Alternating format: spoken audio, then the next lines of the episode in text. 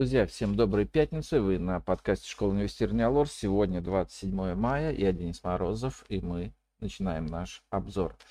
Итак, сегодня у нас в фокусе дня Акрон пройдет дивидендные ГОСы. Ранее Совет директоров рекомендовал не выплачивать дивидендов. А Черкизово Совет директоров решит по дивидендам за 2021 год. Фармсинтез также Совет директоров решит по дивидендам за 2021 год. А в 20.00 смотрим за количеством буровых установок из США. Ну а сегодня рынок акций будет под влиянием противоречивых факторов.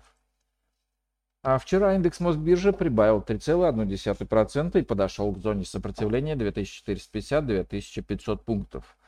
А закрепление выше нее позволит рассчитывать на формирование восходящего тренда.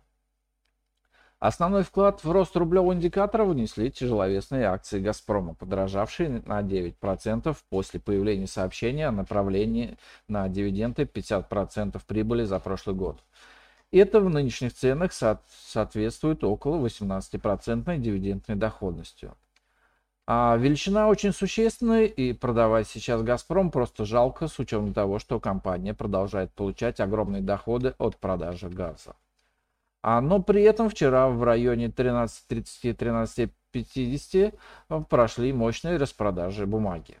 В моменте от локальных максимумов котировки падали почти на 14% без каких-либо новостей. А наверняка у многих сработали стопы, причины этого аномального падения пока неизвестны. А такой мгновенный обвал пугает, а что если он повторится? А вчера бумага закрылась на сопротивление, и ее пробой откроет дорогу на рост еще на 50 рублей.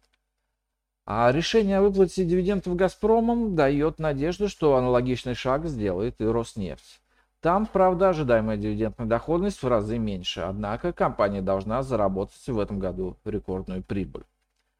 А кроме того, нефтянку сегодня с утра будет э, поддерживать высокие цены на нефть, которые, правда, пока не могут преодолеть сопротивление 115 долларов за бар. Не исключен откат цен от этой преграды. А большое влияние на бумаги экспортеров будет оказывать курс рубля. А вчера рубль рухнул к доллару на огромные 10%. Никаких объективных причин для столь масштабного падения не было. А снижение ключевой ставки сразу на 3 процентных пункта оказало лишь моральное давление на рубль, поскольку выход на западные долговые рынки сейчас, если не совсем закрыт, то значительно затруднен. А не играет никакой роли и разрешение экспортерам продавать валюту в течение 120 дней, а не 60 дней, как было ранее. А в любом случае экспортная выручка выйдет на московскую биржу, поскольку хранить ее на западных счетах рискованно, да и валюта компаниям не особо нужна. Так что данные новости вчера стали лишь поводом для агрессивной фиксации прибыли, полученной от роста рубля в последние дни, в условиях снижения притока валюты на биржу. А также закончился налоговый период, и основные продавцы валюты взяли паузу в ее продаже.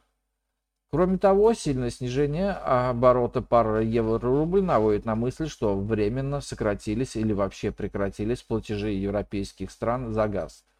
А поэтому спекулянты так легко смогли разогнать доллар. Но принципиально ситуация на валютном рынке не поменялась. По-прежнему объем предложения долларов и евро будет превышать внутренний спрос на нее. А восстановление же бизнеса импортеров, которые могут забрать значительную часть валюты, дело еще не быстрая.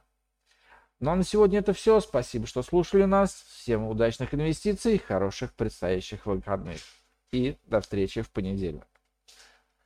Представленная в этом обзоре аналитика не является инвестиционной рекомендацией, не следует полагаться исключительно содержание обзора в ущерб проведению независимого анализа. Allure Broker несет ответственность за использование данной информации. Брокерские услуги представляются Allure Plus на основе лицензии 077 04 827 103 0 выданной ФСФР России.